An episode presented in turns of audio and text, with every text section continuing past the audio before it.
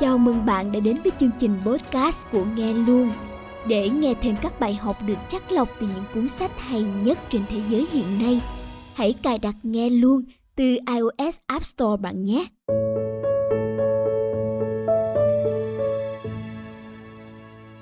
Hôm qua một người bạn của mình khoe với mình rằng Chị có biết đến này không? Hôm nay nó nổi như cồn vì một status không thể chấp nhận được ở trên Facebook. Em cũng vừa vào chửi nó xong chị ạ. Xong rồi em cũng reply luôn với mấy đứa khác.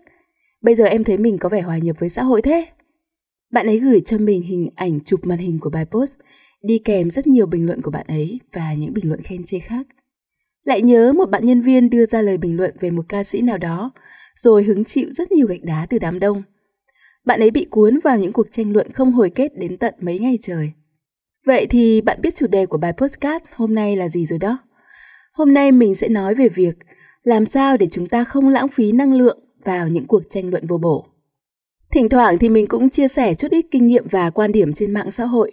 Ngay sau một vài ngày chia sẻ, mình chợt nhận ra mình đã suýt chơi một loại ma túy, loại ma túy gây nghiện tranh cãi. Quả thật việc này quá tương đồng với ma túy. Khi tranh cãi, bạn hưng phấn, nhưng sau đó bạn cảm thấy kiệt sức, rồi bạn lại không ngừng tranh cãi và lại kiệt sức, lãng phí thời gian và hao hụt năng lượng. Cho dù những ý kiến của bạn có vẻ gần như hoàn hảo theo kiểu bạn là một người rất thông thái hoặc quan điểm của bạn trung lập với hầu hết mọi người thì cuối cùng vẫn có người phản bác lại ý kiến của bạn. Đó là một điều chắc chắn.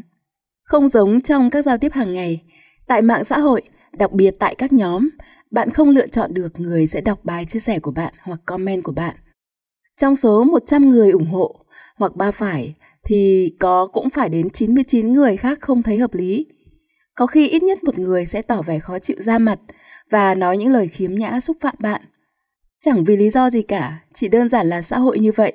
Ở ngoài đời có bao nhiêu kẻ vô duyên thì ở trên mạng bạn thấy gấp hơn nhiều lần. Ở ngoài đời bạn lựa chọn sẽ tranh cãi với ai, còn trên mạng bạn bị cuốn vào một cuộc tranh cãi vô ích với một kẻ lạ mà bạn chưa từng biết đến. Mình vẫn đọc những bài post tại các nhóm chuyên nghiệp, ví dụ như các nhóm chia sẻ kiến thức về nhân sự, về thuế, về marketing và một số trang kiến thức kỹ năng sống. Đôi lúc mình cũng là chủ thớt của vài post, hoặc đôi lúc mình lại để lại bình luận mà mình nghĩ sẽ đóng góp cho mọi người một cái nhìn khác, hoặc một giải pháp khác. Nhưng mình đã kiểm soát được việc không để bản thân bị cuốn vào những tranh cãi vô bổ. Bằng cách nào?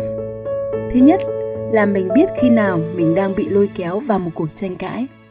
Tranh cãi chứ không phải tranh luận. Tranh luận có thể vẫn sẽ hữu ích với chúng ta, giúp chúng ta nhìn nhận vấn đề toàn diện hơn.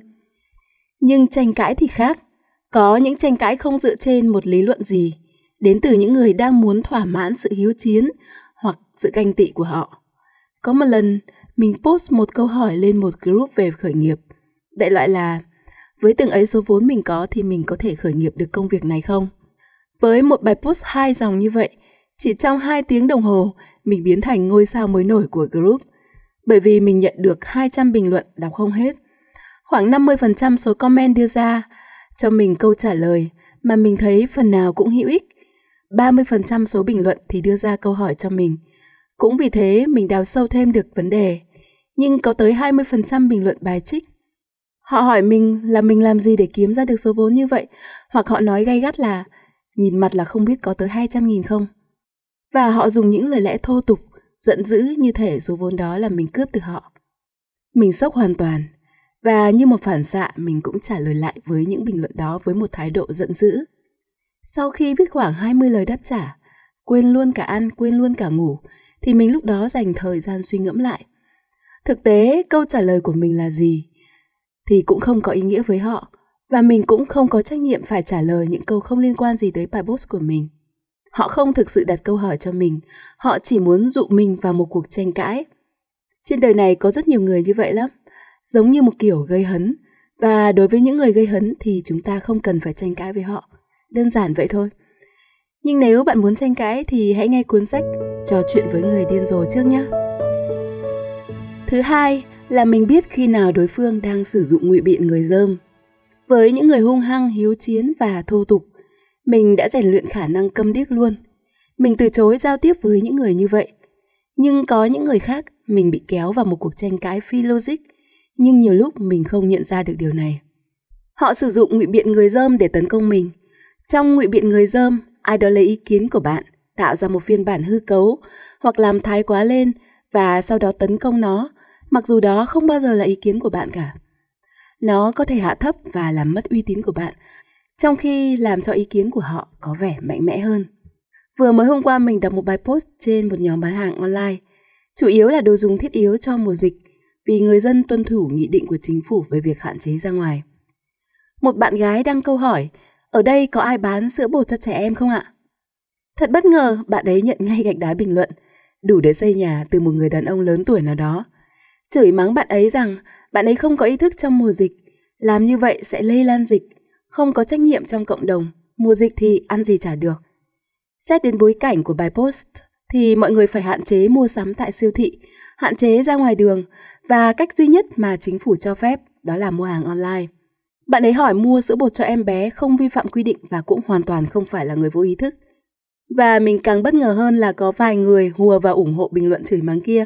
Họ cũng nói rằng, mùa dịch thế này thì cho con cái uống nước cơm cũng được. Nếu chúng ta đủ rộng lượng, chúng ta có thể nghĩ rằng có lẽ người đàn ông kia vừa trải qua những ngày bi đát, ví dụ như chính ông ấy hoặc người thân trong gia đình của ông ấy đang bị lây nhiễm bệnh. Nhưng mà cách tốt nhất vẫn là không cần phải phản ứng thái quá với những bình luận như vậy. Nếu muốn có thể chỉ cần trả lời một câu. Còn lại nếu bạn tiếp tục thì ngụy biện người dơm của họ sẽ đưa bạn đến một cuộc tranh cãi không hồi kết. Ngoài ngụy biện người dơm còn có rất nhiều loại ngụy biện khác nữa mà bạn có thể tìm hiểu tại video Tư duy phản biện khó mà dễ có trên channel YouTube của Nghe Luôn. Cũng là liên quan đến ngụy biện thì bạn có thể đọc sách như là cuốn sách Tư duy nhanh và chậm, cuốn sách Thiên Nga đen và cuốn sách Tư duy phản biện giúp bạn phân tích bất kỳ một vấn đề nào theo cách thấu đáo hơn. Thứ ba là mình biết lúc nào sẽ không cần thuyết phục ai đó nữa. Có những người không gây hấn với bạn và họ cũng không có những lý lẽ ngụy biện với bạn, nhưng họ sẽ đưa ra một quan điểm khác. Việc của bạn là lắng nghe, có thể tiếp nhận hoặc không tiếp nhận. Ngoài ra thì cũng không cần thuyết phục, trừ khi bạn nhận thấy rõ tư duy của họ đang lệch lạc với các chuẩn mực đạo đức và ảnh hưởng đến người khác. Không biết bạn đã nghe cuốn sách Tư duy nhanh và chậm của tác giả Daniel Kahneman. Không biết là bạn đã nghe cuốn sách Tư duy nhanh và chậm của tác giả Daniel Kahneman chưa? Mọi người thường hay kết luận vội vàng dựa trên những bằng chứng vắng mặt. Khi mà nghe cuốn sách này đã có một tác động sâu sắc đến thế giới quan của chính mình. Trước đây thì mình rất ngạc nhiên thậm chí cảm thấy bức xúc khi thấy những người khác có những quan điểm hoàn toàn trái ngược mình. Đôi khi mình không hiểu được vì sao trong tâm trí họ lại có một bức tranh hoàn toàn khác với mình như vậy. Thế nhưng mà sau này thì mình biết được rằng ai cũng có một trải nghiệm riêng. Vì vậy, cùng với một sự kiện xảy ra, mỗi người sẽ giải thích và nhìn nhận theo cách khác. Bạn không thể thuyết phục một người lạ để họ đồng tình với những ý kiến của bạn, cũng như là bạn rất khó nghe theo ai đó mà mình chưa từng gặp. Thứ tư là tuyệt đối không tranh luận về các vấn đề như tôn giáo, chính trị, vùng miền. Có một số group trên Facebook đưa ra hẳn quy định không đăng tải những bài viết về tôn giáo, chính trị, sắc tộc và kỳ thị vùng miền. Nhưng đa phần các group còn lại thì không chặt chẽ về điều này. Những chủ đề này là chủ đề muôn thuở tranh cãi. Chẳng hạn sự kiện bầu cử Tổng thống Mỹ năm 2020 làm cho cả rất nhiều người ở đất nước xa cách nửa vòng trái đất là đất nước Việt Nam mình đây. Phải tranh cãi nhau là ai sẽ lên làm Tổng thống thì tốt, mặc dù chúng ta còn chẳng có quyền bầu cử. Thời điểm đó mình suýt nữa cũng dính vào một cuộc tranh cãi, nhưng mình sớm nhận ra sẽ không bao giờ có hồi kết cho bất kỳ một cuộc tranh luận nào về chủ đề này. Hoặc tôn giáo cũng vậy, những người theo tôn giáo sẽ tôn thờ một vị thần khác nhau nào đó. Dù vậy, hầu hết các tôn giáo đều cùng hướng con người đến chân thiện mỹ. Nhưng chúng ta lại ngồi đây, mất thời gian công sức để tranh cãi nhau về sự khác nhau trong tín ngưỡng. Sự khác nhau vùng miền cũng là thứ không nên tranh luận. Chẳng hạn con tôm của một số tỉnh miền Bắc thì được một số tỉnh khác gọi là con tép. Rồi là người tỉnh này có tính cách thế này, người tỉnh kia có tính cách thế kia. Tất cả chỉ là vơi đũa cả nắm và không thể dùng để đánh giá cho bất kỳ cá nhân nào cả. Vừa rồi là bốn điều mà mình luôn ghi nhớ khi tham gia bất kỳ một sự giao tiếp nào qua mạng xã hội. Chỉ vậy thôi nhưng cũng giúp ích mình rất nhiều không bị cuốn vào những cuộc tranh cãi không hồi kết, đồng nghĩa với việc mình có nhiều năng lượng hơn để làm những việc có ích cho bản thân. Ví dụ như ngồi thiền, đọc sách, làm việc, dọn dẹp nhà cửa và đặc biệt là bình yên cho tâm trí. Các bạn quan tâm tới chủ đề nào thì hãy để bình luận ở bên dưới video này nha. Hoặc các bạn cũng có thể gửi email vào địa chỉ email admin nghe luôn.com. Nghe luôn sẽ cùng các bạn thảo luận về chủ đề đó ở những video tiếp theo. Cảm ơn các bạn đã nghe hết podcast này. Chúc bạn một ngày thật vui tươi và tràn đầy năng lượng.